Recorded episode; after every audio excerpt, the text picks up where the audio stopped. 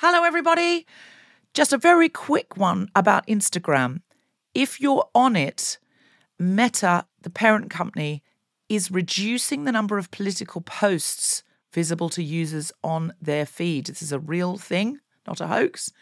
So go to your Instagram profile, tap the three horizontal lines in the top right corner to open the Settings tab, scroll down to What You See, click on Content Preferences, open Political Content, and turn on Don't Limit Political Content. That's an option. Otherwise, you won't see almost anything we post because we are deemed political. Please do that now, or you won't even see the posts about our shows, our fun things. So, if you want to see Guilty Feminist content and know when we're coming to a place near you or releasing a new podcast, do it now. Mom deserves better than a drugstore card. This Mother's Day, surprise her with a truly special personalized card from Moonpig. Add your favorite photos, a heartfelt message, and we'll even mail it for you the same day, all for just $5.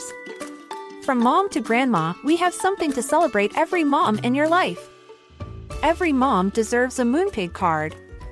Get 50% off your first card at moonpig.com. Moonpig.com. Life is full of what ifs. Some awesome, like what if AI could fold your laundry? And some, well, less awesome, like what if you have unexpected medical costs? United Healthcare can help get you covered with Health Protector Guard fixed indemnity insurance plans. They supplement your primary plan to help you manage out of pocket costs. No deductibles, no enrollment periods, and especially no more what ifs. Visit uh1.com to find the Health Protector Guard plan for you. Hey, it's Ryan Reynolds, and I'm here with Keith, co star of my upcoming film, If, only in theaters, May 17th. Do you want to tell people the big news?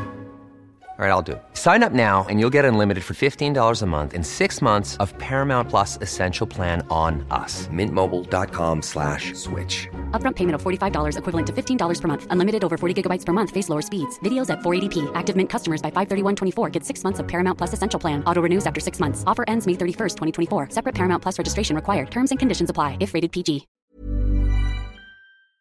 I'm a feminist, but mm-hmm. this week I sent my goddaughter for her birthday a series of costumes, some of which were gender neutral, including a lion, a bee, and a pirate, which I deemed as gender neutral. It said for boys, and I thought, no, I'm not having that. Yeah. Outraged yeah. I was. But I was most excited, if I'm completely honest, about the Belle dress from Beauty and the Beast. I couldn't wait. And her mother, who's also a feminist, just sent me a picture of herself holding the Belle dress up, going, I wish it fit me.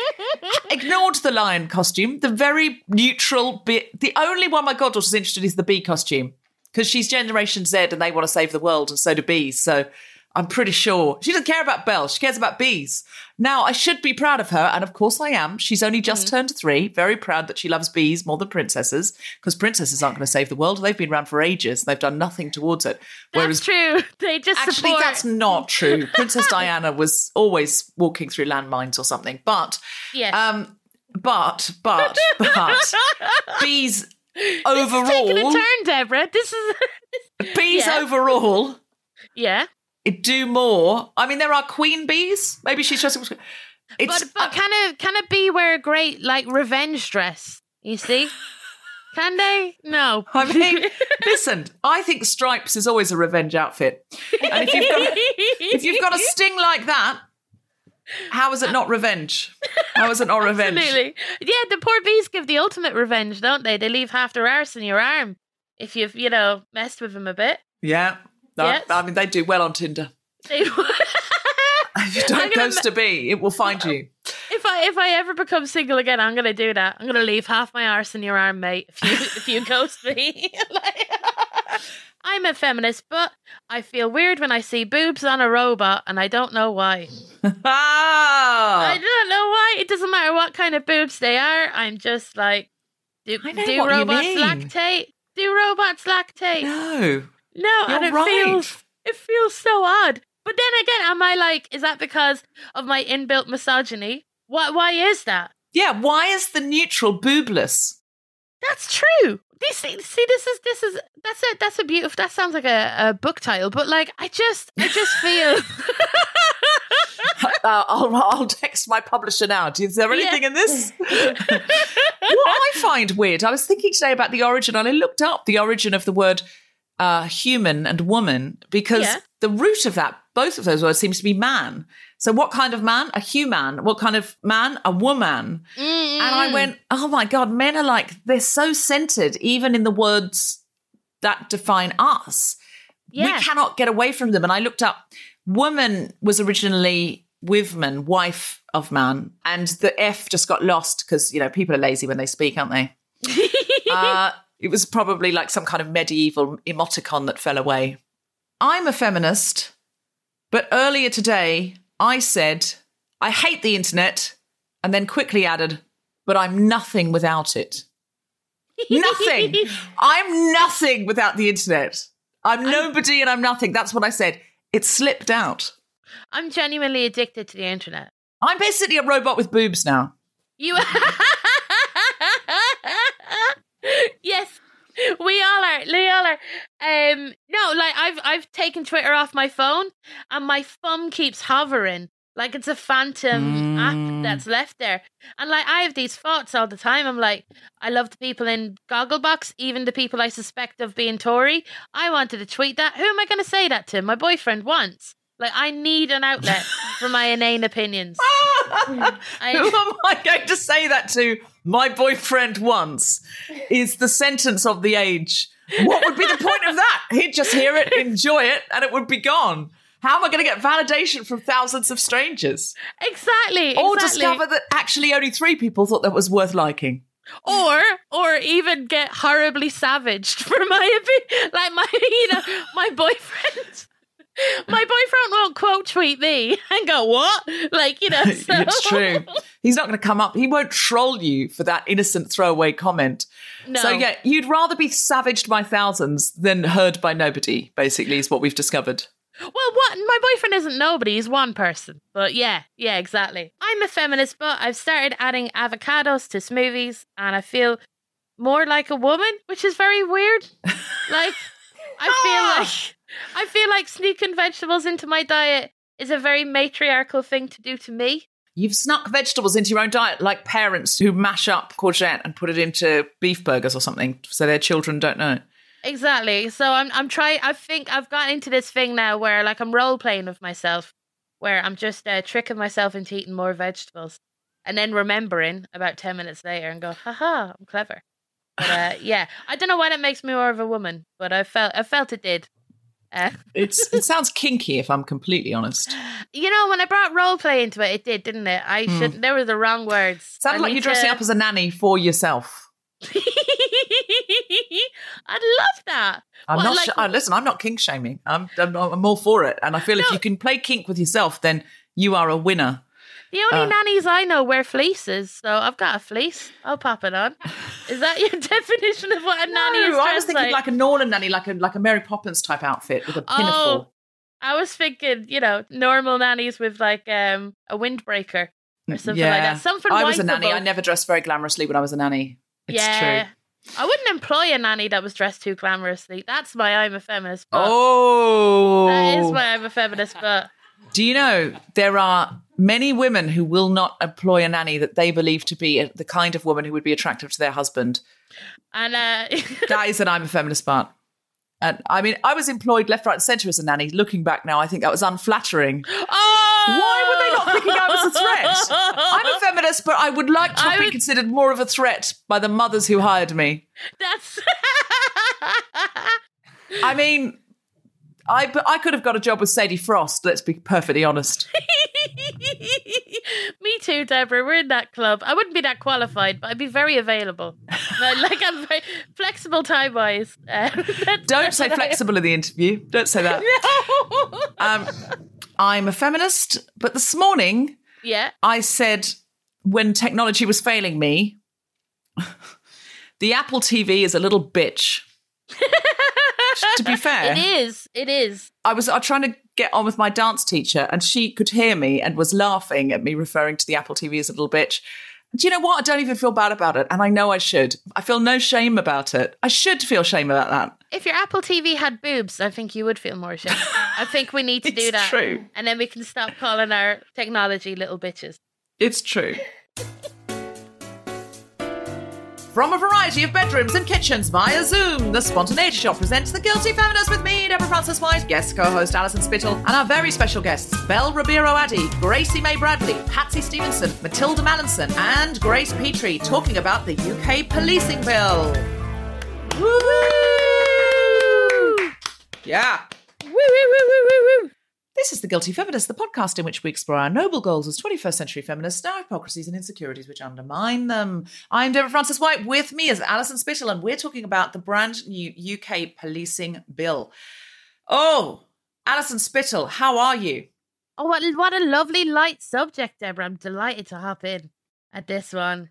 Uh, we only get you in for the truly, for the frivolous, for the yeah. You know, when I think who's who's going to find it easy to make comedy about this subject, that's when I reach for Alison Spittle on my speed dial and go, if anyone can make a joke about this, Yeah, It's Alison and apologise for it after. It's Alison Spittle. That's that's me. on the most serious episode we ever did, Alison Spittle leaned into our guest and said, "What does Boris Johnson smell like? I think of him as a Davidoff cool water man." I stand by that sentiment. I stand by that. Someone complained on the on. I saw online a very humorless man complained about it. He What, was like- outraged. Outraged, you would ask that. Was I found it very funny. like Boris was more Calvin Klein? Like, what was his problem? I think it was. I think he was an Old Spice man who complained himself. cool. He was an Old they do man. complain. They do complain a lot. Old Spice men. That should be the new word for gammon. Is Old Spice men. Oh yes, great one. He's a bit Old Spice. Yeah, Um, but sometimes women are gammon. Um, that's true. Yeah, feminism. uh, hashtag feminism. Um, so, Alison, earlier today, you and I had a briefing with Amnesty International. I'm privileged to be an Amnesty ambassador and therefore extremely privileged to be able to get briefings on human rights issues from experts. And today, you and I had a Zoom Mm-hmm. uh, with the wonderful Oliver Sprague. Hmm Uh, Oliver's official title is Program Director of Military Security and Policing at Amnesty International, an organization that defends human rights. And so they're That always watching what governments around the world are doing and how they are eroding human rights or contravening human rights, taking advantage of people's human rights and fighting for them. And so Oliver has been in the human rights business, if I can call it that, uh, for decades and knows an, an awful lot about this stuff. I, I tell you, I would love to be in a pub and have a drink with him. I could listen to him for ages. To be honest, I I'd was have a drink with Priti Patel at the moment in a pub, so that I don't think that's much of a compliment to Ollie. We've been- we haven't been in a pub for a year.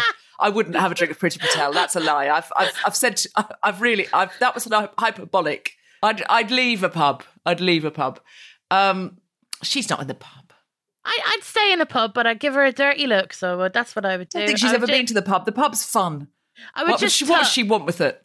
And if she dropped a glass on the floor, I'd be like, way, way. And I'd make her feel really embarrassed about dropping a glass in the pub. That's what I would do. That's my punishment for Priti You're a- Patel. You're a real feminist there. Yeah. Um, So Ollie, who was Yes. the loveliest man in the world, but also highly educated and brilliant on these things, gave us a briefing. So before we bring our brilliant guests on, Mm. I am going to recap what we learned at the Amnesty briefing. If you hear me say anything where you think that's not quite what Ollie said, or there was more to that, or there was something else that you should know, could you please buzz in like this Bzzz. Thank Is that you. what you like? and add? Yeah, add or take away. If you're a global listener, or you're somebody who has not this week been following the news because it's too depressing and you're in lockdown, the British government is bringing in a bill which is going to bring in lots of draconian measures which will erode our human rights. It's called the Policing Bill because it's specifically a response to recent protests and gives the police uh, more freedom to act in a more aggressive manner to citizens who are protesting. This is the genesis of this bill and certainly the top line of it. The first thing Ollie taught me was that in he said in all of his years on planet Earth, this is the one bill the most disparate voices all say this is an abomination. He was like, it's everyone from Friends of the Earth to Ramblers, Black Lives Matter, the National Trust, pro Brexit campaign, Whoa. and uh, you know, the Countryside Alliance. They're people who protest because they want to hunt foxes with more blood and vigor. Everybody doesn't want this. Everybody doesn't want it because fundamentally, what it's saying is if you want to protest, we can stop you doing that if you are being a nuisance or noisy. That's the whole point. That's the whole point of protest. That's the definition of a protest is a noisy nuisance. You're making What? yourself a noisy nuisance to say, hey, we don't like what you're doing, government. This is a democracy. You work for us. And you are being a noisy nuisance. You cannot have a protest that is not a noisy nuisance. What is that? Sitting in the park. I think the Tory government want like people to do litter picking or something like that as a form of protest. Like that's ridiculous. They want us to protest from home by going, hmm, I disagree. They want us tweeting. They want us tweeting and attacking each other and like not bringing it to the streets. And it should be on. Sorry, I'll, I'm gonna go back to our game that we're playing. Oh, yes, game, Instead game, of okay. instead of my lukewarm takes, but Okay. like you know, that's that's my feeling. No, there's it. to be plenty of time for your lukewarm takes when we bring the guests on, Alison. cool. cool, so, cool. and mine, I'll have and them mine. in supply. So, some of the people that we would not naturally ally with, even like Tory MPs who are sort of anti maskers and uh, very, very, very pro Brexit, they are going, no, no, no, hold on a minute. You can't, you can't just say we can't say anything anymore. Now, the government would argue, no, no, we're not saying you can't protest. We're just saying the police need reasonable measures. They need to be able to do X, Y, and Z to control protests in case they get violent. But here's the thing what Ollie told us today is, and it should be obvious, as soon as he said it, I went, oh, yeah. The police have already got all of those rights at their disposal right now. He was Yeah. like, under the right circumstances, the police can shoot you dead legally. Yeah, what more yeah. do the police want? He said, Have you not seen protests? Police kettling people, police using shields, police uh, using force, police arresting people. They do all of that stuff. He was like, So hold on a minute. What rights do they not have that are covered by this bill? And the thing is, it's not really about that. It's really about opening the door to say, if we don't like the kind of protest you're having, we can then say, ah, well, you can't have this protest. Um, And he said, like, it's very vague language, like noisy. What does that mean? He said, it's not, there's nothing in it saying anything over 60 decibels for 10 minutes. It's just noisy, but who decides what's noisy? Yeah. And so he said, if you're protesting against bad guys, arms dealers, they could go, oh, they're being really noisy at the front of our building, take them away. So it Yeah. opens the door to that. Now, it's going to be used against travelers.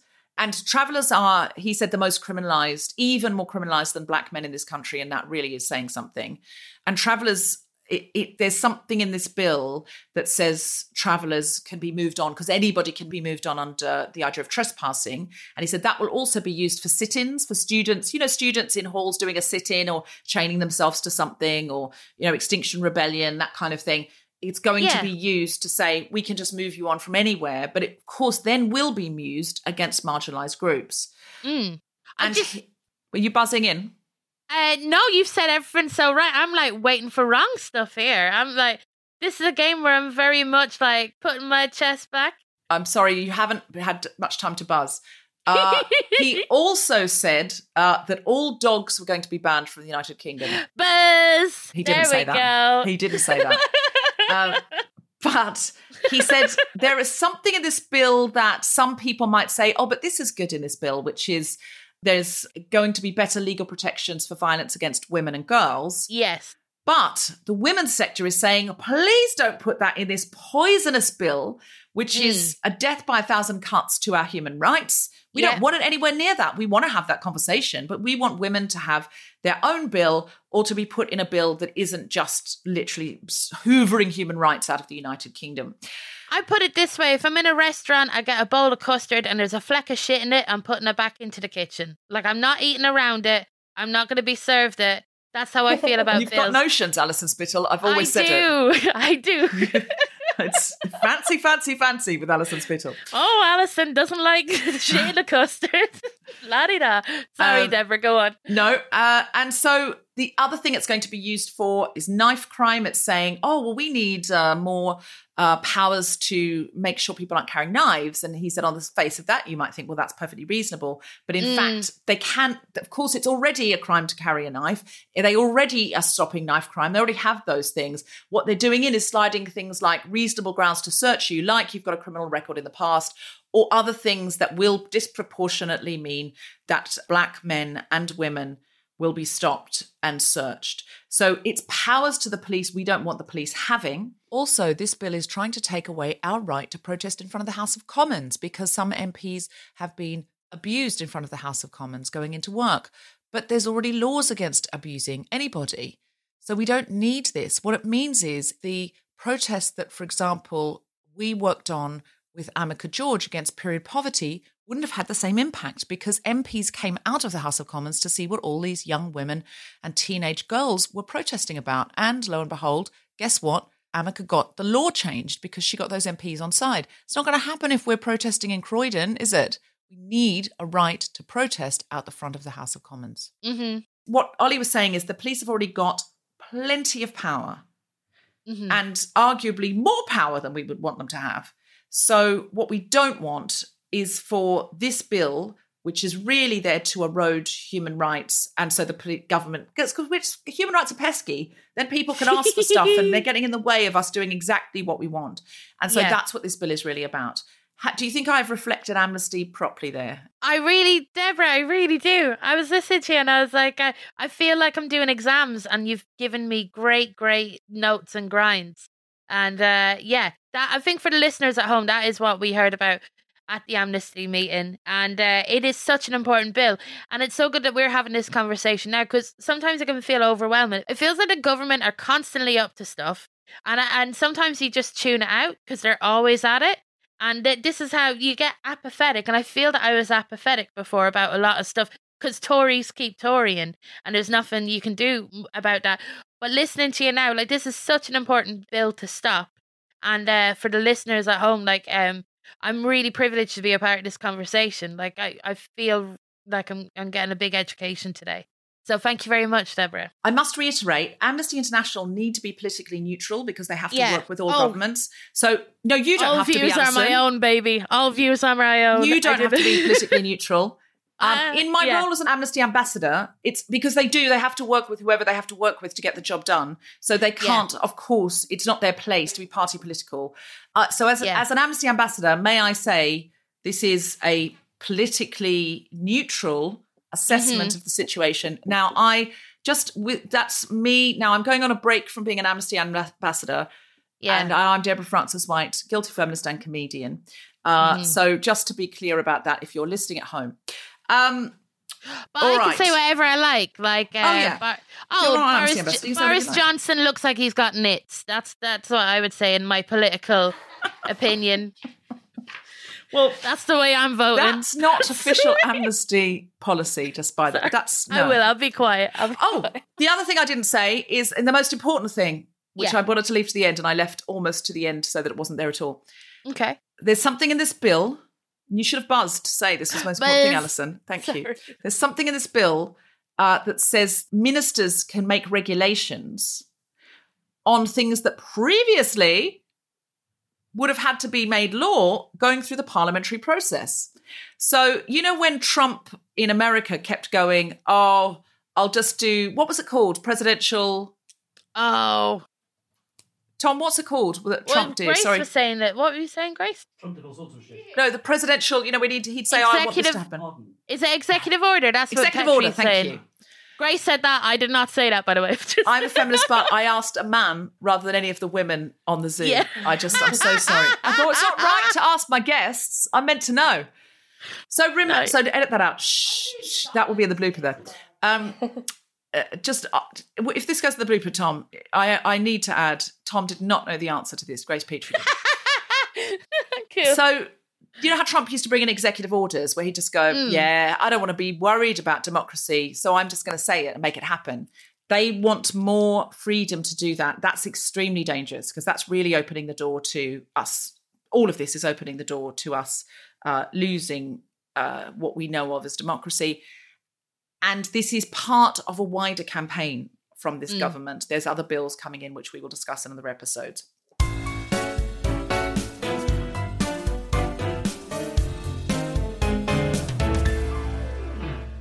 Our first guest today is the Labour MP for Streatham, a dedicated feminist, anti racist, and trade unionist who currently sits on the Women and Equalities Committee in Parliament and previously served as Shadow Immigration Minister under Jeremy Corbyn.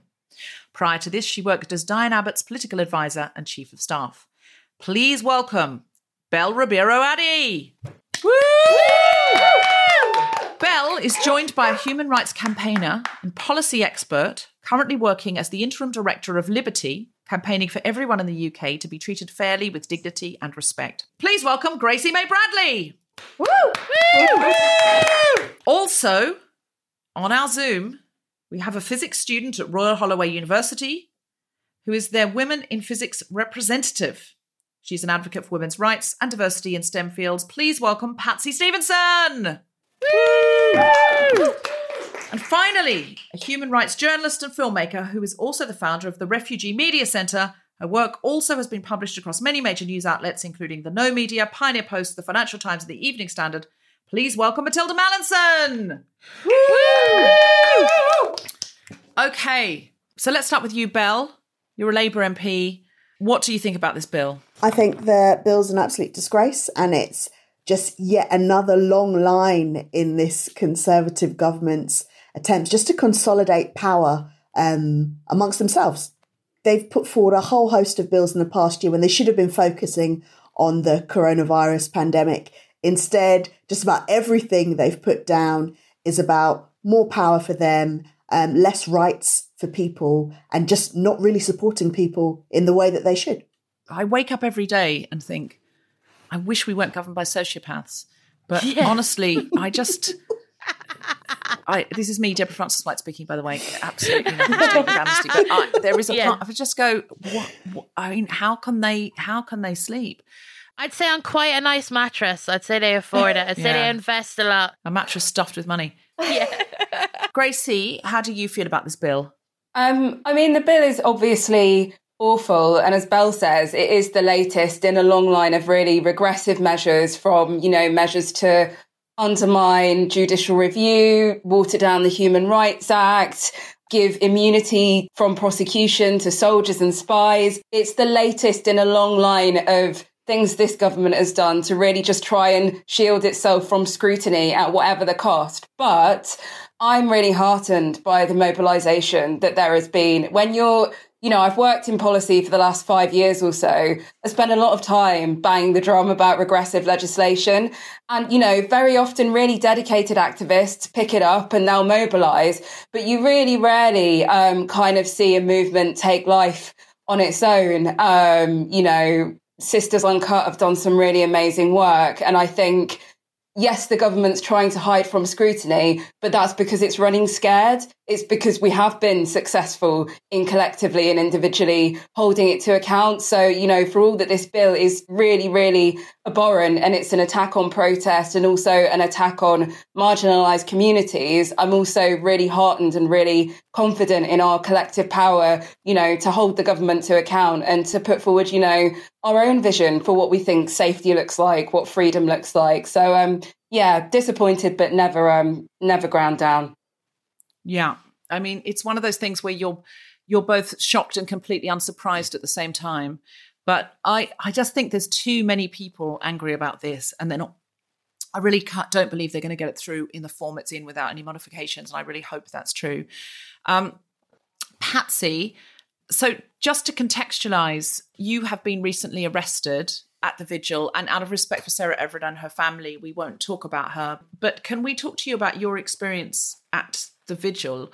You were arrested. You were where I saw a picture of you on the ground with your arms behind your back. It did not seem like uh, I don't know what kind of reasonable force could ever be used at a vigil, but it certainly did not seem like anything anybody could call reasonable force. How do you feel about this policing bill?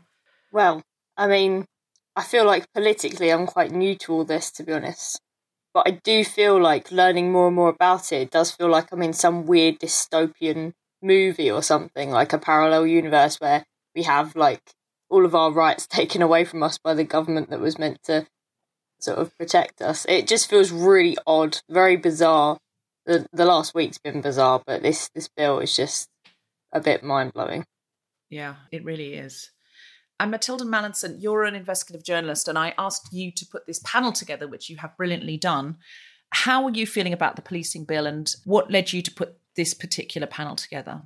Well, I think one takeaway that has really stuck with me as a journalist from this whole saga is to do with the PR of a bill. This bill has been a lesson that the same policy can be sold to the public in radically different ways, and that we really need to be on our guard for political messaging when we assess these things. Because surprisingly, this bill wasn't supposed to be sold to us as, hey, Boris Johnson's taking a fat festering turd on all of your rights. It was supposed to come across as like a popular, we're tackling violent crime, we're protecting first responders. And I suspect that's why maybe Bell will correct me. Right up until the 11th hour, Keir Starmer was kind of whipping Labour MPs to abstain. And then just before the second reading in Parliament, that changed. And what changed it was this vigil and the fact that police completely overstepped their remit and we got to see for ourselves the dangers that this bill could bring. And suddenly Labour started opposing it, and it wasn't just Labour, it was also the media. You know, the Telegraph before had been like, hey, Priti Patel's tackling the protests that damage democracy, we hate XR. And then after, the headline was the policing bill's an affront to liberty and Labour's right to oppose it. And so I think this vigil really changed the conversation we're having. And if we hadn't seen that police behaviour, attempts by groups like Liberty to alert us to the danger of this bill may have been drowned out by talk of tougher sentencing for terrorists and stuff. So I think that that there's a lesson that we really need to judge a bill not by its best case scenarios, but by its worst. And the worst mm. case scenario of this bill is that it really is going to pressurize police at protests already in volatile situations to intervene if they're ever on the fence to just intervene more quickly. And we'll see that happen. And it's going to damage the relationship between the people and the police. And that mm. relationship is going to start to look more like the relationship you see in an authoritarian state than in a democratic state. And who will be at the head of that state is a scary question. Mm. Well, exactly. And why does any prime minister want to open the door to that? Because even if your intentions are good, you don't know who's coming after you. So you never mm. erode to those things because you're opening the door to fascism. It's such a foolish thing to do. It's just short term, well, I want more power. Um, right now, I don't want to be weighed down with it. So, you know, let's let's get rid of all these pesky rights uh, but you don't know who's coming after you. That's the best case scenario. Or mm. you want to do very bad things. There's the only two scenarios. Either you're reckless or you've got ill intent. I, I think Boris has both. Like, let's give him both. Like, let's why why not both with Boris Johnson? I mean, there is a greed there. There's an avarice there. um, Bell, how are you feeling about this with the Labour Party at the moment? How much can you say about where you're at with the Labour Party and the Labour Party's response to this. Do you think Labour are now actually against it? Do you think Keir Starmer's actually against this bill now?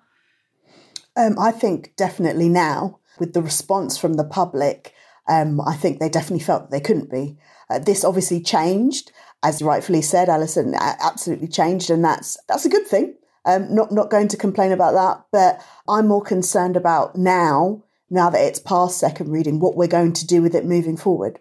So we're going to have the opportunity to make amendments and make changes and hopefully just keep up the pressure. I'm so pleased that after all of the actions of the public coming out against it, we've seen a delay.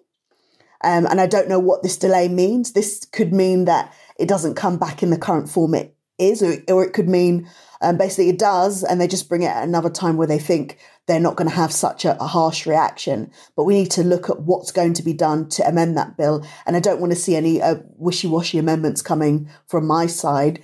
We really need to take it apart. It's not fit for purpose as it is. And, you know, to be quite frank, I don't even think it's amendable. But if we're going to try, we have to have a proper try. not um, not one that just looks showy uh, for the public with no intent to make real change. Which bits would you like to change in that bill? Like with Well, the power that you have. Well, I know Met all one- of it, but all of it. Well, What would be your top line if they said it's down to you? You can make th- you know three amendments or whatever, and then three it's going amendments. through. I don't Well- think it doesn't work like that. There are no genies in the House of Commons. But if No. if if there were if there was an amendment genie and you had three wishes, like what's the biggest things for you in this bill? What are the biggest danger points? Well, the additional powers given to the police, uh, those need to be thrown out. So get rid of that. Um, the, the criminalisation of literally being a Roman traveller person, that those absolutely need to be thrown out. And then last amendment for something to be put in, actually specific measures for tackling violence against women and girls. You know, the government kept saying, oh, all of these different things include measures that will eventually help um, tackle violence against women and girls. But, but there was nothing in there specifically. And I think given the scale of the problem, they actively need to address it, saying that, you know, these rules apply to everyone. And so it's going to affect everyone and everyone's going to be great after this, not good enough. So, yeah, all of those ridiculous measures about protests and giving people up to 10 years for a statue, all of these statues of men, by the way, Yeah. um, worth much more than women, and putting in specific measures to tackle violence against women and girls. I mean, Gracie, you're the interim director of Liberty. How optimistic are you that we can get this bill thrown out, or at least we can get meaningful amendments that stop them just having the power to go? You know, I, I feel like doing this. Uh, I don't need to put this through Parliament. Oh, well, let's give the police way more rights than they've already got to be brutal when they've clearly got enough. Um, how optimistic are you that this won't go through, that we can change it? So, I mean, the bill's passed its second reading, so it's going to become law in some form or other. What that form is, is absolutely all to play for. Um, at committee stage, there's the opportunity to amend the bill, as Bell says. And to be honest, at that point, what we really want to see is what we call amendments to delete. Um, so amendments to just get rid of the rubbish bits. We don't want tinkering around the edges. Um, we don't want procedural tweaks the bad bits just need to go. And it, it's not hard. They're kind of grouped together. Part three, part four, Liberty will write the amendments. People just need to pick them up and run with them. It's going to be as easy as people want it to be. There's just got to be the political will. But the Tories have got a majority. How will we convince enough Tory MPs to vote against it or to make sure those amendments go through? So, look, you can do amendments at committee stage and report stage. MPs care about their constituents and what their constituents tell them. They care about public pressure. They care about media pressure. Those are the things that will move MPs. And obviously, we are going to need to keep the Labour front bench with us. We can't take mm-hmm. that for granted. And we also need to move some Conservative backbenchers too. So it's going to be really important that those MPs hear from people in their constituencies about how they feel about this bill, why certain parts of it need to be deleted, why their constituents support these amendments. If there are demonstrations in their constituencies, they'll be listening to that. If there are organisations in their constituencies that are saying, look, actually, this is going to have a really big impact on people we work with or on, you know, what we do on a day to day basis, that's what will move. MPs. So it really is a kind of kitchen sink, everybody muck in because it's not enough for MPs just to hear from Liberty as much as I wish it were. They've got to hear from their constituents. So it's really mm-hmm. a case of everybody picking up the phone, turning up at the constituency surgery, sending an email and doing that before committee stage and before report stage. That's what it's going to take. like a, a nice noisy protest then, like mm-hmm. before they get it into law. We'll just I mean, protest out might be your last chance, is really the, Yeah. you know. But like during COVID, though, Mathilda, because you're a journalist across all of these issues, how do we protest safely during COVID? Before, I wonder if partly they're doing these things during COVID because it's a very difficult time for us to protest. And they're quickly, you know, Indiana Jones reaching back for the hat before the, the door slams, uh, to use a Generation X reference. Um, young people look it up. It's not my problem. Uh, so, Mathilda, like, what recommendations do you think you've got for us to make noise? Well, you are definitely right that COVID has created this environment in which the government's had extra leeway to clamp down on dissent. And this bill is taking away the temporary coronavirus dependent condition on which those powers currently hang. So, in terms of making noise in a safe slash legal way, I think Gracie's really put her finger on it for us all, saying MPs don't just have to answer to their party whip, they also have to answer to their constituents. So make it politically not strategical for your MP to vote in favour of this bill. You know, tell your MP we are not going to vote you back in. Give them something to care about in their language. If it is power that this government cares about, then tell them this is not a way to cling onto your power. I mean, there is a saying which Owen West, this police officer, said to me, and he said the fastest way to start a riot is to stop protest. So, Mm. yeah, Well, that's exactly what happened, isn't make it? them know that. Mm. Well, this but this is the interesting thing about Bristol with Black Lives Matter. The police were quite hands off and said, you know, it's time for the statue to come down. This is, is significant and iconic. But then you know, it's possible the Home Office came down on them so hard that when there were these recent protests in Bristol, the police felt, oh, we've got to be harsh. But the harshness then turns a, as you say, a protest into a riot because you incense a crowd who've already come because they're angry about something. And so ta- police tactics are important. Patsy, you know, you experienced this firsthand at the vigil. What happened to you? Do you feel safe talking about that? I mean, I can't talk too much about it because obviously there is other stuff going on, and I've got legal advice of I'm not allowed to say certain things, um, which is fun. Um, so yeah, um, I'm trying to you know navigate my way around wording things, but at the same time trying to highlight that I feel that you know, okay, what happened to me was one thing, but I feel that women of color have that on you know a daily basis and probably much worse, and that could have been a lot worse, you know. And I, I don't know. I just I think I was shocked at the time because I've never been in that position. I've never I've never been in trouble with the police and things like that. But maybe that is just down to my white privilege. I'm not sure. Like it just yeah, it was it was shocking, but it was there's so much around it that I, I hate that I can't say loads about it. But yeah. Can you Yeah. speak in general terms about how unpredictable that escalation is? I don't know, like, did it go from being peaceful and feeling unthreatening to radically different? Or is that, you know, Um, stepping into your legal no? I think the only things that I can say is what I've said before. I know that it started as a vigil, and I intended to go there with a candle. I had a candle with me. I'm going to a vigil, and that was it. And um, I was actually there only for about an hour, I think. I was arrested, but I actually they, they took the cuffs off just outside Clapham Common.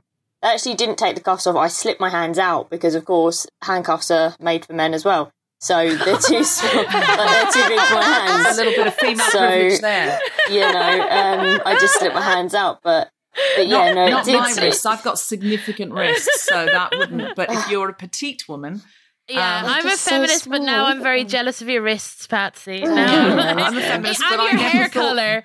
This is another unreasonable body standard for women. Uh, got to be able to slip out of cuffs in the 21st century. Yeah, Patsy, I have to say, if I got arrested, I would not look. I would not be so like you. You looked really nice. I have to say, while being arrested. this is- do you know what? I do want to talk about that though. Like, like I understand a lot of people have said that, and I think one of the reasons maybe that I am in the media, and I'm just going by assumptions, but I feel like I fit a certain stereotype of that's palatable to the media that Yes. you know um, mm. is like of average attractiveness, able-bodied, like you know, white. You know, all of the certain thing of a certain age, you know, that the media is just mm. like, oh, look, she's the face of mm. the media. And it's like, okay, great. Where, you know, where's the rest of the women? Because it's like they've just put that one group out as like the white feminists. Okay, where's the rest of them?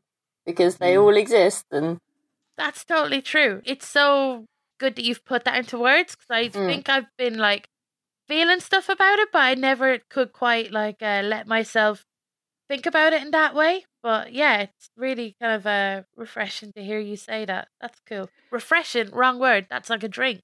No, I know what you mean. Though. It's it's yeah, it's good for us to acknowledge it and talk about it. Yeah, yeah, it And is. can I can I come in on that because Yeah. I I went to the vigil as well, and I went, you know, I went knowing a how the police were potentially going to police it, having said that it shouldn't go ahead, but I knew that people were going to gather anyway, Mm. um, and I also went knowing that black people have faced massively disproportionate COVID lockdown fines.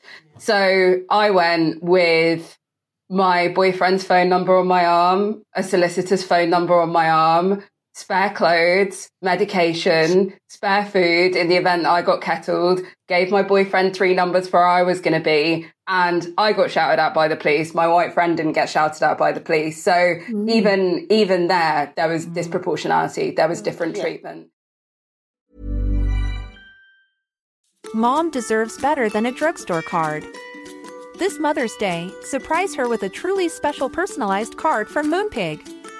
Add your favorite photos, a heartfelt message, and we'll even mail it for you the same day, all for just $5.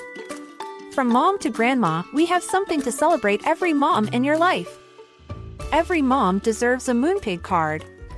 Get 50% off your first card at moonpig.com. Moonpig.com. Hey, I'm Ryan Reynolds. At Mint Mobile, we like to do the opposite of what Big Wireless does. They charge you a lot, we charge you a little. So naturally, when they announced they'd be raising their prices due to inflation, we decided to deflate our prices due to not hating you. That's right. We're cutting the price of Mint Unlimited from $30 a month to just $15 a month. Give it a try at mintmobile.com slash switch. $45 upfront for three months plus taxes and fees. Promo for new customers for limited time. Unlimited more than 40 gigabytes per month. Slows. Full terms at mintmobile.com. Hey, it's Ryan Reynolds, and I'm here with Keith, co star of my upcoming film, If, only in theaters, May 17th. Do you want to tell people the big news? All right, I'll do it. Sign up now and you'll get unlimited for $15 a month in six months of Paramount Plus Essential Plan on us. Mintmobile.com slash switch. Upfront payment of $45 equivalent to $15 per month. Unlimited over 40 gigabytes per month. Face lower speeds. Videos at 480p. Active Mint customers by 531.24 get six months of Paramount Plus Essential Plan. Auto renews after six months. Offer ends May 31st, 2024. Separate Paramount Plus registration required. Terms and conditions apply if rated PG. Did you see the hostility, Gracie, come from the police? And we should just quickly contextualize this. From what I know, Reclaim Our Streets tried to get it done legally and safely. Say it's a vigil. We're not going to be shouting. We're going to be standing two feet apart. We're going to be standing there quietly with candles. I think the local police said yes and the Met police said no. No, yeah, well, the local police were planning, they were putting together the police plan um, for them, and then Scotland Yard said no. And the local police communicated that because Scotland Yard are their bosses. But that was a bad call to say Very no. bad call. Well, uh, interestingly, and I don't know Gracie or Bell if you have insight into this. The police officer I spoke to earlier, he said with conviction that Priti Patel was pressurising Scotland Yard to say no. And he also said he strongly suspects, and so do many other police, that then the reason Cressida Dick's resignation was being called for was kind of revenge from the Home Office because they'd actually faced resistance from the police when they told them not to let the vigil go ahead. Don't know if Oh anyone has insight into that. I'd just be keen to get your response. I mean, it's a hot potato. I've seen hmm. I've seen the briefing to the Guardian that the police have said actually Priti Patel was saying don't let people gather. I think that that would be consistent with her previous statements on protest in the context of lockdown. But I can also see that neither of them wants to be caught holding the baby on this one. And actually, the reality is that there were operational decisions that were made by the police. And there was also a failure, not just by the Home Secretary, but by Parliament more broadly, to just have an explicit exemption in the regulations so that we weren't in this in this mess anyway. Yeah, but they Um, couldn't have that explicit exemption because they had to allow too many different things to take place, like grouse shooting and uh, other other group activities, which is why we didn't have this explicit exemption. But um, you know, the, the local police understood they wanted to distance themselves from. Um, and I, again, I can't talk about this too much. Obviously, there are sensitivities with the case in, in terms of who is the suspected murderer. Um, and because of that, they wanted to distance themselves from that individual. So they're wanting to do whatever reclaim these streets felt would help make women in the area feel better. And around the time of the appeal for Sarah, loads of women came forward to report historic things that had happened in the past couple of months. Yeah. So there was there was a feeling in the area, of just generally a fear, and you know they actively put extra police women out on the streets. Uh, there were no patrols where there was just a policeman. Um, they would have one male officer, one female officer on these patrols just to make people feel more comfortable. And the council they put out all these extra lights, um, which weren't switched on in, in the end. Uh, Gracie, as you know, you you were there. you see, it got very dark on the common, and there were COVID marshals ready and, and willing. So, and we told them the local MPs, my, myself, because it was my constituency, and the MPs in the surrounding area said. You can't shut it down now because you've let it be advertised and people are going to come anyway. And they did. Even the Duchess of Cambridge came. She came along. She put down her flowers. Everything was quiet and calm. But it descended into what we saw because they just didn't allow women to have their voices heard. And the explanation I got from the officer in charge, once I saw the trouble, I went back down uh, because I was there earlier as well. And the explanation I got from the officer in charge was, well, you see, they started giving left wing speeches. Oh, and these people giving Oh, left wing no. speeches. And, and I had I had one of my staff members with me, and she was laughing afterwards. She said he he didn't read his brief, did he? he Oh, obviously that's wasn't a local officer. part. You don't say that out loud, mate. That's the thing you say inside your head and to your friends behind closed doors. Don't say that out like, loud. you know, that they got up and they started to give these left wing speeches, and you know that's protesting and saying these terrible things about the police. So we had to come come in and stop it because you know we're not allowed to protest. And I, I, I said to him, you know, some people would consider me left wing, and he was like, oh well, you you know what I mean. Um, you know, there were some characters that were intent on on you know causing trouble, and it doesn't matter if they're anarchists, which some of them were. There, it's a democracy. It's apparently we can't all be the Duchess of Cambridge. Like we can't. the Duchess you know, of Cambridge was fucking there. And if you're an international listener, that's Kate Middleton. Uh, Yeah. I don't want to patronise you. You may know that, but you, I don't expect you to know it. Why would you? Unless you're in a Commonwealth country, in which case I have patronised you and I apologise. I Um, feel very strange as an Irish woman going, the Duchess of Cambridge. Like, that should never be said in my accent. Like, let's. Uh, but the Duchess of Cambridge, Kate Middleton, was Mm. there. And then someone, but also, it, look, women were there. And look, they can't have expected no anti police sentiment. The victim of this horrendous crime was killed by an off duty police officer. I, I You feel know, uh, like we're constantly being told. I, I feel like horrific stuff happens all the time, and we're just being told to shut up about it all, all, the time. It's And gaslighting. it feels. It really it is. Feels, yeah. We're not safe. Women aren't safe. We have to be able to gather and say, we don't feel safe. And this is one of our own. We have to be able to do that. But even when we talk about it on Twitter, we get told, uh, well, you know, uh, why don't you think about men's feelings? Like, uh, I, I found it so difficult over the. I, I, I thought it was such. The vigil was such a beautiful idea and such a great thing to do for people to, like, get their feelings out, to physically be there, and to kind of, like, be with each other. Because I found that whole week on Twitter, I feel like I nearly had a mental breakdown, and I'm not even over exaggerating.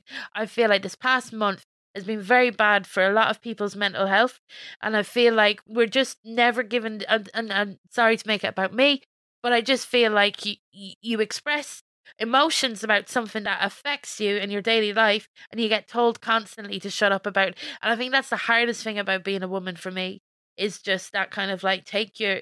It's the hardest thing about being anything. But like it's just a just a yeah i know what's happening but shut up about it. And this bill feels like that.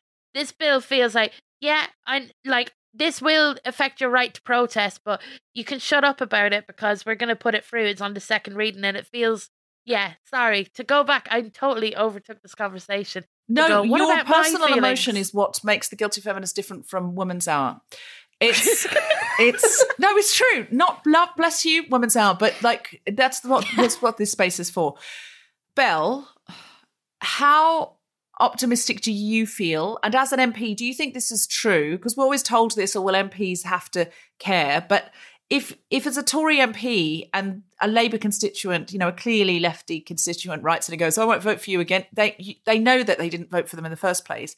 How do we really get into the head of an MP who might be an on the fence Tory about this bill? Do you see what I mean? Like there must be some Tories concerned about it.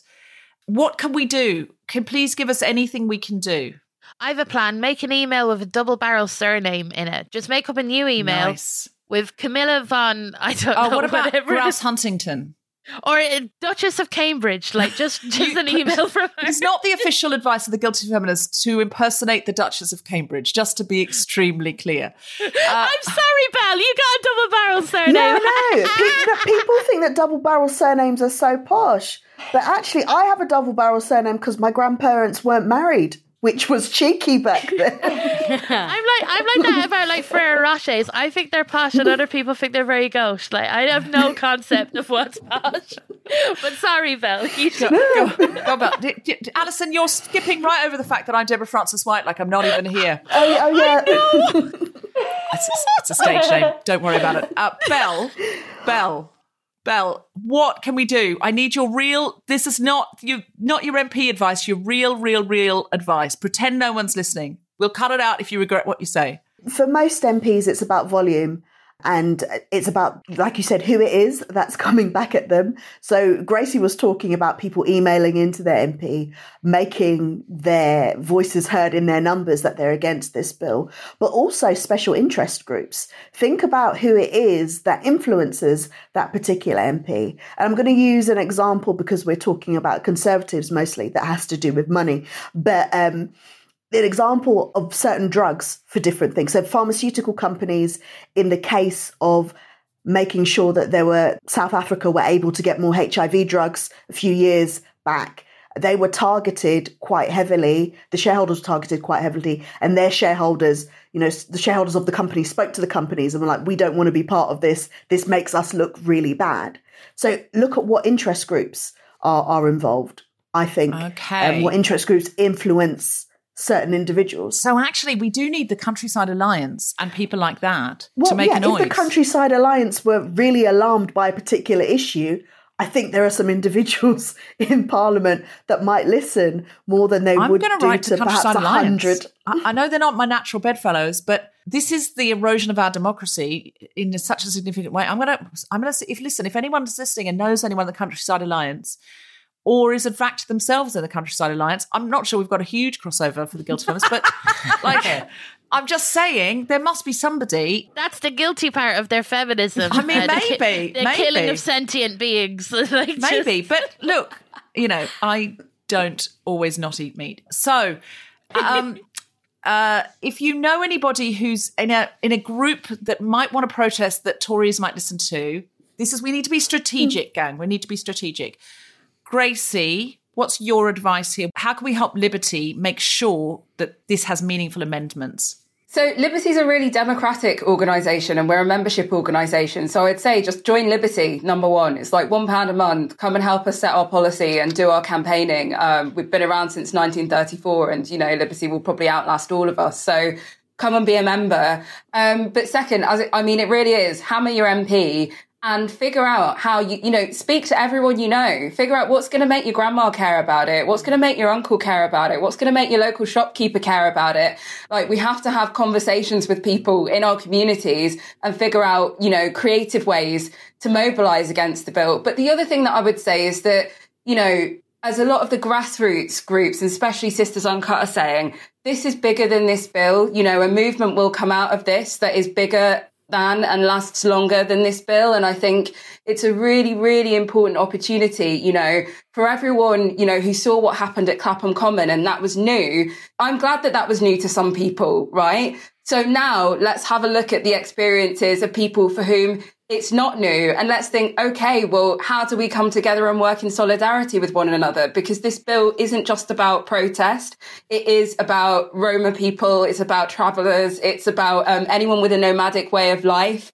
It's about people who are disproportionately likely to be stopped and searched and targeted by gangs policing.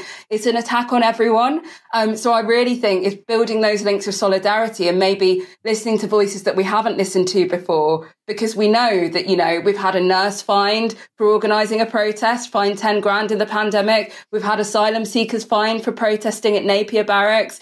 We've had the Stansted 15 charged with anti-terror laws, the Met unlawfully banning Extinction Rebellion protests. The government's been coming for everyone for quite a while. So I think, you know, in addition to hammering your MP, you know, let's think about the movement that we build out of this for the long term. And please join Liberty. Gracie, is Liberty X called Liberty X because Liberty existed before that? Because I remember they were called Liberty.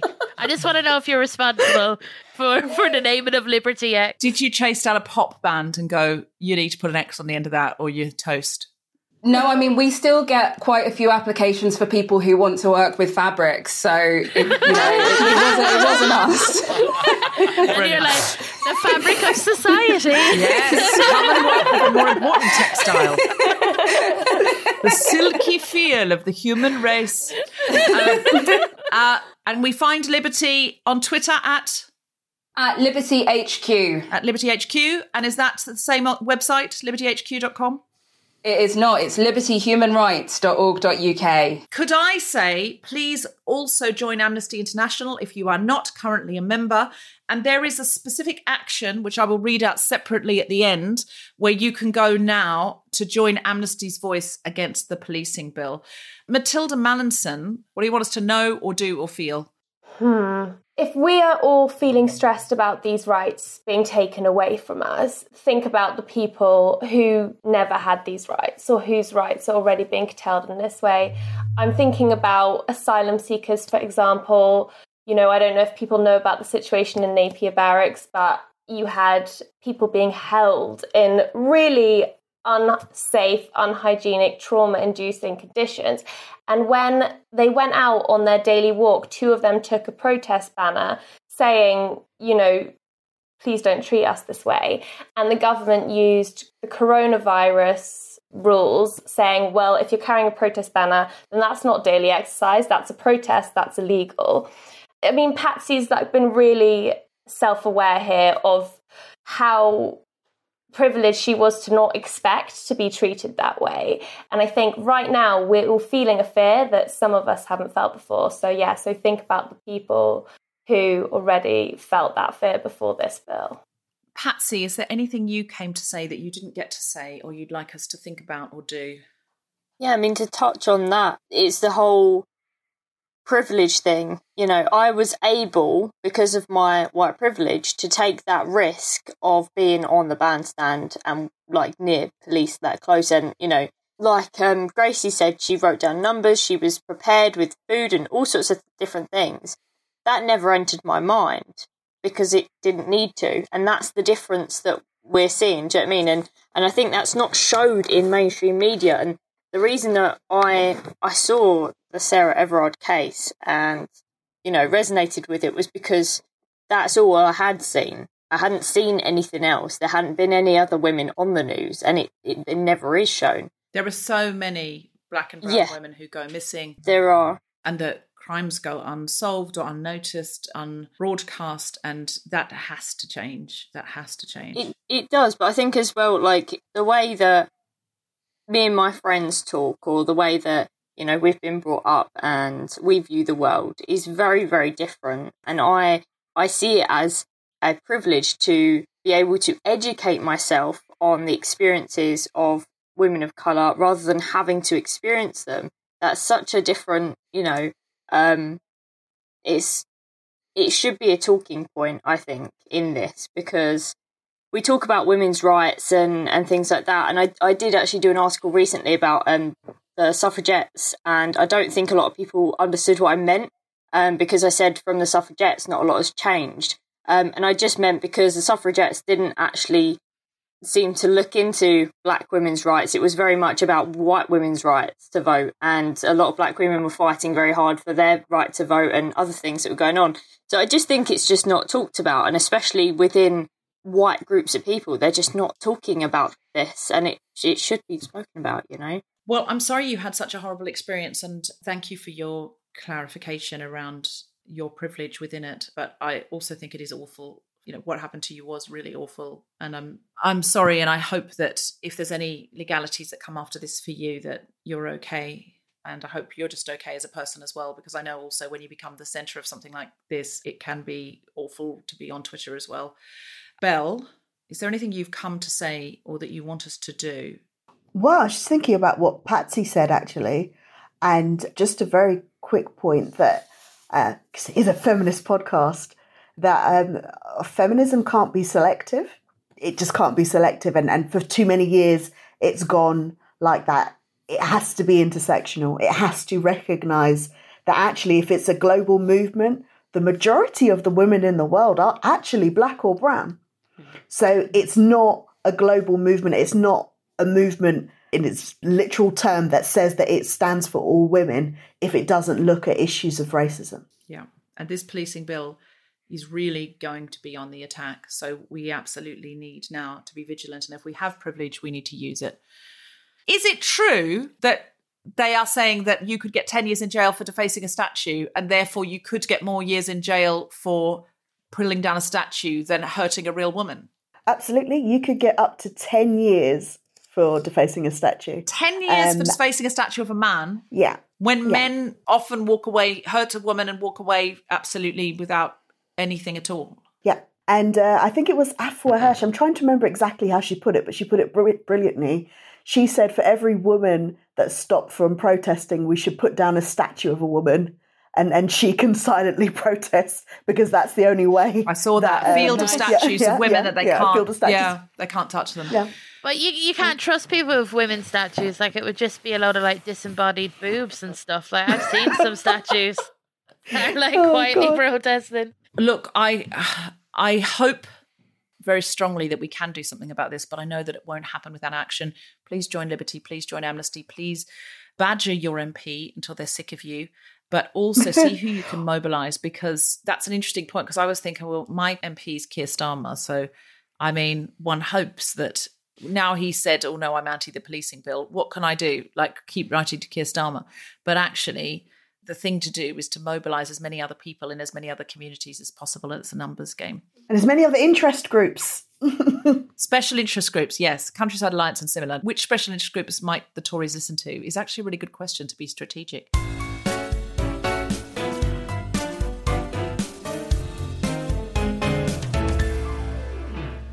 I want to thank all of our guests today and a word on Patsy Stevenson. She's a young woman, still a student, just starting to become politicized. And she's had a lot of flack on Twitter because she wrote an article that got heavily edited. So, could you please be kind? She's trying really hard. She's acknowledging her privilege. She did have a very horrible, violent thing happen to her, and she's on our team. So, I was very happy to have her on the podcast today and support her at what's a really difficult time for her. Now, one of our panelists today is an investigative journalist, Mathilda Mallinson, and she pointed out we needed to get a right of reply here. Now, obviously, Priti Patel is probably too busy to do a feminist podcast. Um, but I took Mathilda's point of view on board because I actually want to fix this. I want to change this. So we absolutely need to do the work to find out what somebody on the other side of this might be saying and thinking.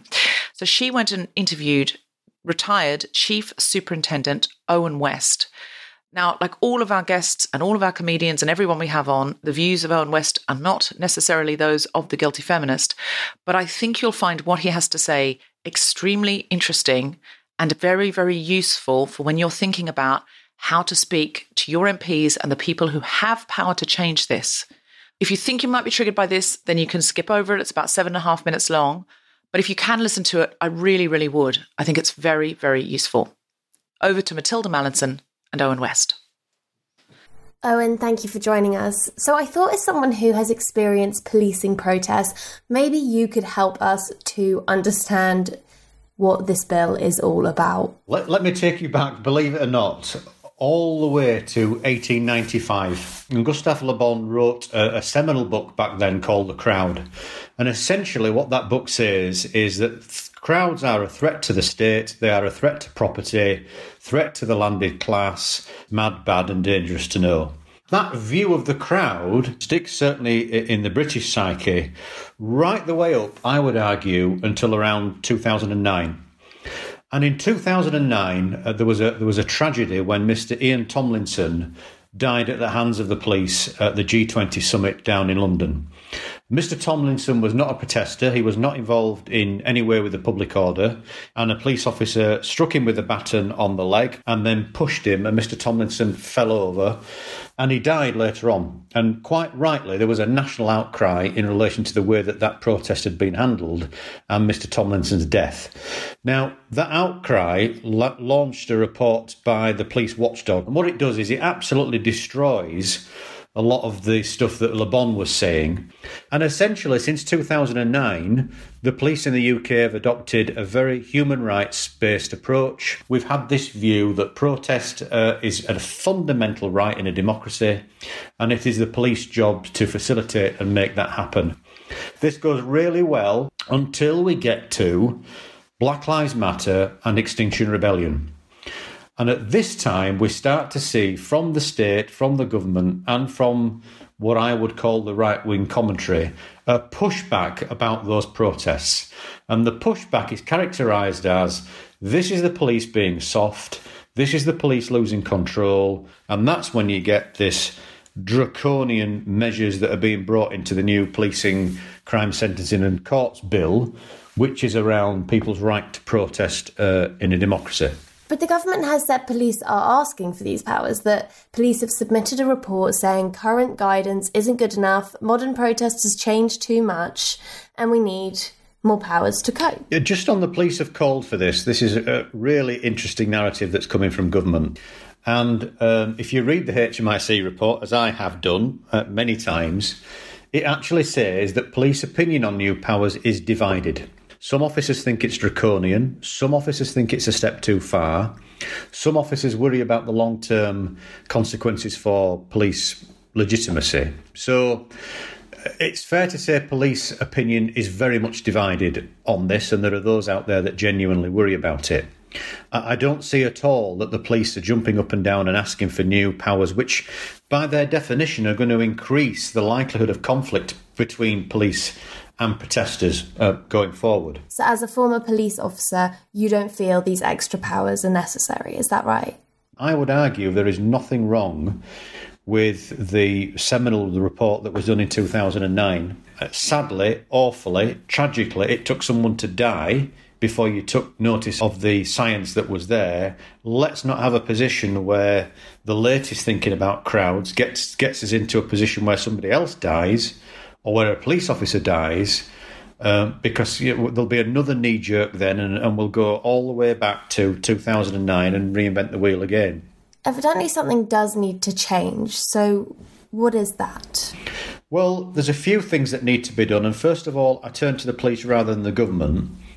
The police need to recenter themselves on their values, on what it means to police in a democracy uh, and to stand up for their operational independence much more than they currently are doing. Operational independence, I think, is being eroded. And what I say to senior officers and my colleagues is, you know, governments come and go. The relationship between the police and the people they serve, that's the relationship we ought to be prioritising, they ought to be thinking about. And just stand up a little bit more to the political um, direction that they're being dragged in. If you know, there's a well-known saying out there, which is the quickest way to start a riot is to is to ban protest. So police really should be looking at crowds in a very different way than this bill encourages them to. Now, I expect our listeners are probably more likely to be on the crowd side of the police line. So, what would you say to them about how they should look at police? Particularly in pro- protest situations. So, if you are looking at, at, a police line, if you're on a protest and you're looking at a police line, I'd ask people to just remember that it's well over a quarter of the front line on earlys, lates, and nights working the streets of the UK at the moment has less than two years' service. They are very, very inexperienced. It might be the first time they've had to mobilise and deal with potential violence.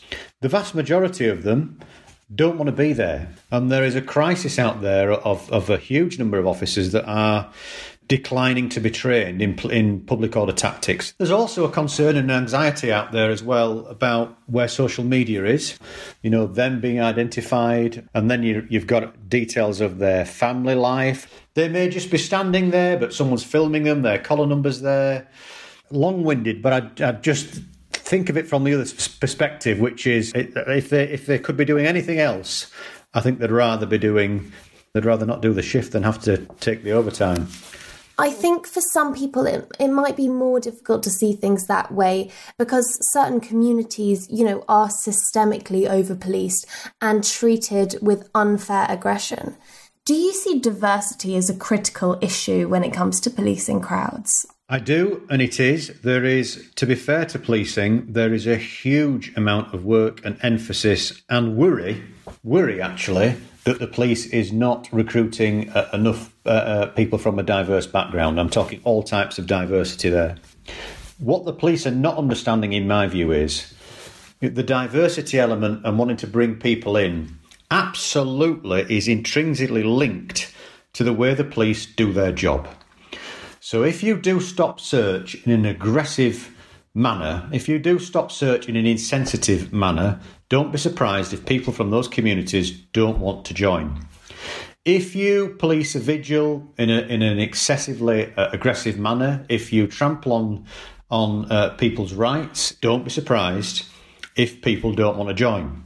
You know, what does policing look like out there on the streets? And if you're starting to get that right, then more people might look to you as something that they want to join. Get it wrong, and, you know, no surprise that no one wants to get involved. This has been eye opening. Thank you so much, Owen, for joining us. Thank you.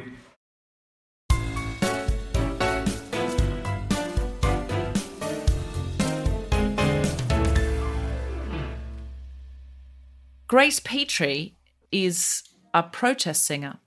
So quite soon might be illegal under the policing bill. True, yeah. Blimey, I'll be As long as noisy. Yeah, yeah. Have you thought about retraining in cybersecurity? Um, I saw some posters that I haven't thought about that, but uh, I think uh, there's more chance of me becoming a ballet dancer. I think, to be honest. Um, but uh, hey, that's that's a callback. Um, Call back to a poster Yeah. campaign in Britain. It's too it's too much to unpack. It really is. We've got bigger fish to fry. They're taking away our right to fry. protest. Grace, do you have a song? I do. I have a song. I have a song that I, I wrote. I either finished writing it five minutes before we started recording, or I haven't finished it, and we're, we're about to find out which. Um, it's been such a privilege to be a part of this conversation tonight, and uh, such an education. Um, I have been writing protest songs for about twelve years. And I think, you know, to be honest with you, I, um, like a lot of people, felt really burnt out after the 2019 election. And I think that I, you know, I had a similar experience to you, Alison, where that whole week of the reporting around the case and the kind of outpouring on Twitter of women's stories felt like it just felt like this kind of wall of pain and trauma and um, and I found it, and I, I found it really, really, really difficult. And then I was I was at home alone. I live in Leicester, and I was just watching the protest unfold on Twitter, and I found the whole thing so heartbreaking and so alarming. And uh, and then I think you know I I kind of really realised that. And this is something that I have realized over and over and over again in my adult life and in my political life but it's the fact that um, you can't give up when you feel like you're not winning because at the end of the day i think what gracie said about this is like this is this is a bigger movement than this bill and actually all of the things that we're fighting for everybody who listens to this podcast everybody who considers themselves a feminist certainly and everybody considers themselves fighting for a better world i think we all have a really hard truth to come to terms with, which is like we have to, this has to be bigger than our, our individual spirit. Because I think the point is that we might not win some of these battles in our lifetime. But that doesn't mean that it's not worth fighting. This sounds like a really depressing note to leave it on. No, but I weirdly, think, that's what Ollie from Amnesty said today. He said Right. he said two things. One is, I said, how easy will this be to, you know, get rid of this bill or make amendments? He said, hard. He said, but every single victory or partial victory I've ever had has been from a complete non-starter. Hmm. Like you think you can't win this, but like we'll have a go. Yeah. Um, and he also said there are some things we've won that have taken 20 years. Mm. So, you know, when you look at the course of history, you know, sometimes you're two steps forward and one step back. So you're right, Grace. This is a long game project. This isn't, you know, and I like what I like to know what we can do by Wednesday week, but this might be one we're fighting for a long time. it's all a long game project, you know, and, and I think it's. um I was thinking about the idea of uh, when they were first building cathedrals, and the people who put down the first bricks would die before the finished thing would be fully erected. In some ways, I I have to, in order to sort of like keep engaged, because apathy is so easy. I know apathy is so easy, and it's so I found it so easy to be like, I campaigned so hard for Labour, and it all went so wrong, and now I'm just going to take my ball and go home. And actually, that Yeah. is not that is a fucking privileged attitude and it's one that I mm. don't have a right to when these sorts of fundamental things are being taken away. So for everybody who just got engaged over the past week, that's amazing, brilliant, welcome to the team. And for everybody who like me who'd sort of quit the team and fucking have a word with yourselves and come back because it's never been more important than it is now. Do you know what I mean? Um, so I kind of wrote a song trying to say some of that. What's the song called? Well, again, it sounds quite depressing. It's called "The Losing Side," but I hope, I hope, uh, I hope it will God, come love to. you, Grace. I hope it'll, it'll. I hope it might cheer some of you. Anyway, Mm. um, As a West Bromwich Albion fan, I think I'll be feeling this. Cool. I'll be like, I'm not a tough kind of gal. uh, okay. So we'll give it a go, shall we, Benji? Okay. Three, four.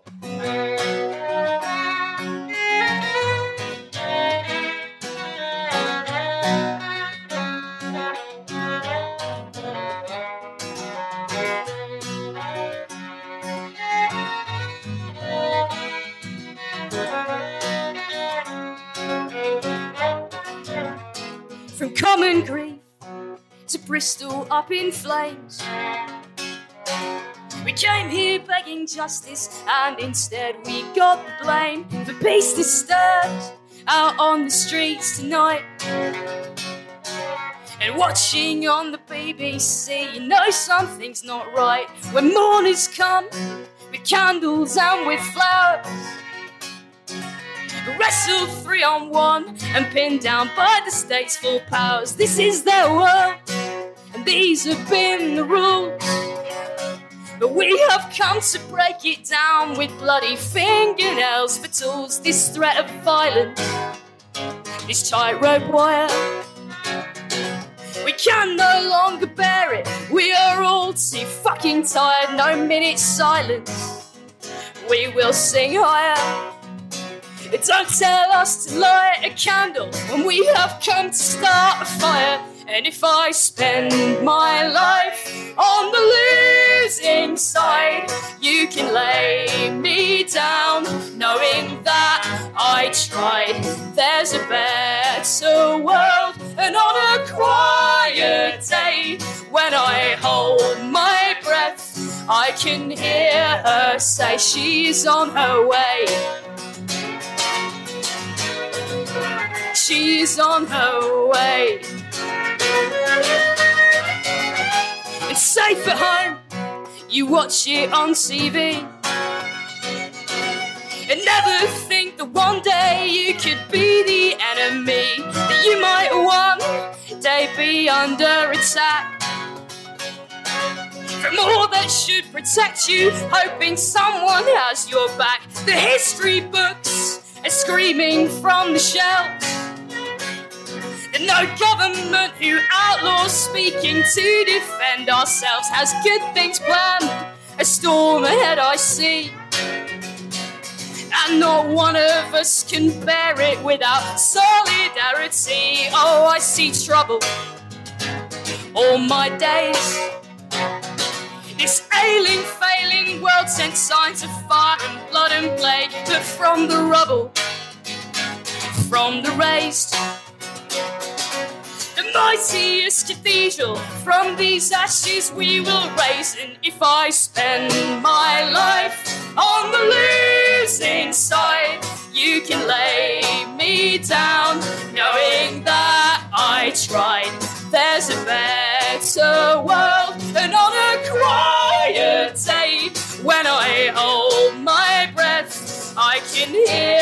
her say she's on her way. She's on her way to take out my sisters. This fire will never die. To take out my comrades, no one left behind. And if I spend my life on the losing side, you can lay me down, knowing that I tried. There's a better world, and on a quiet day, when I hold my breath, I can hear her say she's on her way. Thank you very much. You've done it again, Grace. You've done it again. I was. Thank you very much. I was. I was crying as I off. I nearly always do when I hear a new song of yours, and I looked across and I saw Salinsky's crying at the other end of the table too. yeah, yeah, you got you got some tears out of Selinsky there, and he's a much he's a much harder sell than me. I don't know. He's, he's cried at some of the quality of recordings I've sent him, to be honest. oh, that was immense, and uh, that chorus uh, I think is iconic and very much sometimes how I feel. Like you know, you've got to try, you've got to keep trying, and uh, uh, nothing's been changed by people that didn't try. That's all I know. Absolutely. Um, and it's own, you know, hum- it's only moments of moments of effort and joy. And I, I remember once um, supporting a refugee family, and I said, "Look, I really don't know if I'm going to be able to do anything here." And he said, "I remember the father saying to me, trying is enough." And I just thought, ah, so I just like somebody's out there trying for me. If somebody's trying, I can keep going because somebody's trying. If no, nobody's trying for me, then I can't, you know. And and uh, so that sentiment is uh, is a wonderful one, and thank you very much. Uh, for And I can I just say something else really quickly I meant to say before. You can Yeah, cut this out if you want.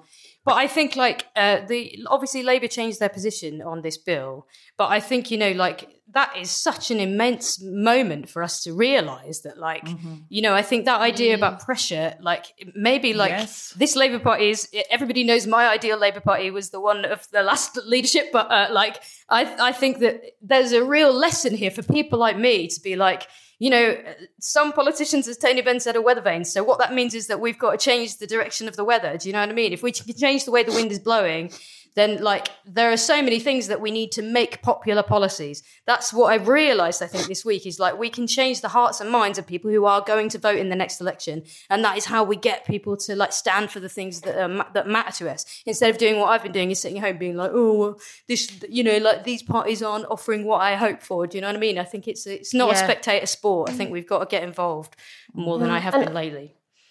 Also, we need to we need to stand together and not tear each other down. I Mm. think that music, protest music, is good for that sentiment. Mm-hmm. But yeah, we tend to be our own worst enemies when we're fighting these fights, and we need to do it together. Absolutely, and I think yeah, finding people who like like we were said so much this time, like who wouldn't be our like natural allies. You know, I think like these are common issues, and so much of the things that we want to see changed about this country really are common issues, and there's got to be ways to put it into more like a productive language where we're like so much of the time we're not talking to people who don't agree with us anymore, and I think we've got to stop that trend because otherwise we're just going to keep losing. You know. Totally. Um, Patsy, are you okay? Were you moved by that song? yeah, no, I cried a bit. Yeah. yeah, of course. No, no, because like you know, it is um, it is emotional, and I try not to cry about it too much. As in a sense, like when uh, like when I was arrested, I tried not to cry or anything. Tried holding my head up and stuff like that because because I knew it. It was like it's that um scene of like if you're if you're sort of crying, it's seen as like weakness or something. But um, I guess you know that's not really a thing. I've just been watching Brené Brown, and she says vulnerability is courage, and I'm really seduced by that. I'm, I'm fully Brené Brown at the moment. Tears aren't weakness. I also just going to say that I like cried my eyes out that night looking at pictures of you being arrested, Patsy. So I feel like if I made you cry, then like I've got you back because you made me cry.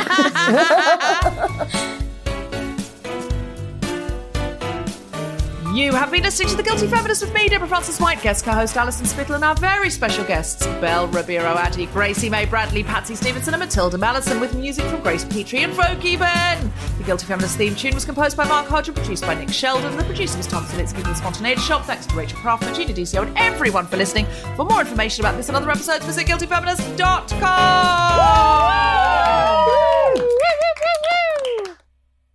But even like feminism has men in it.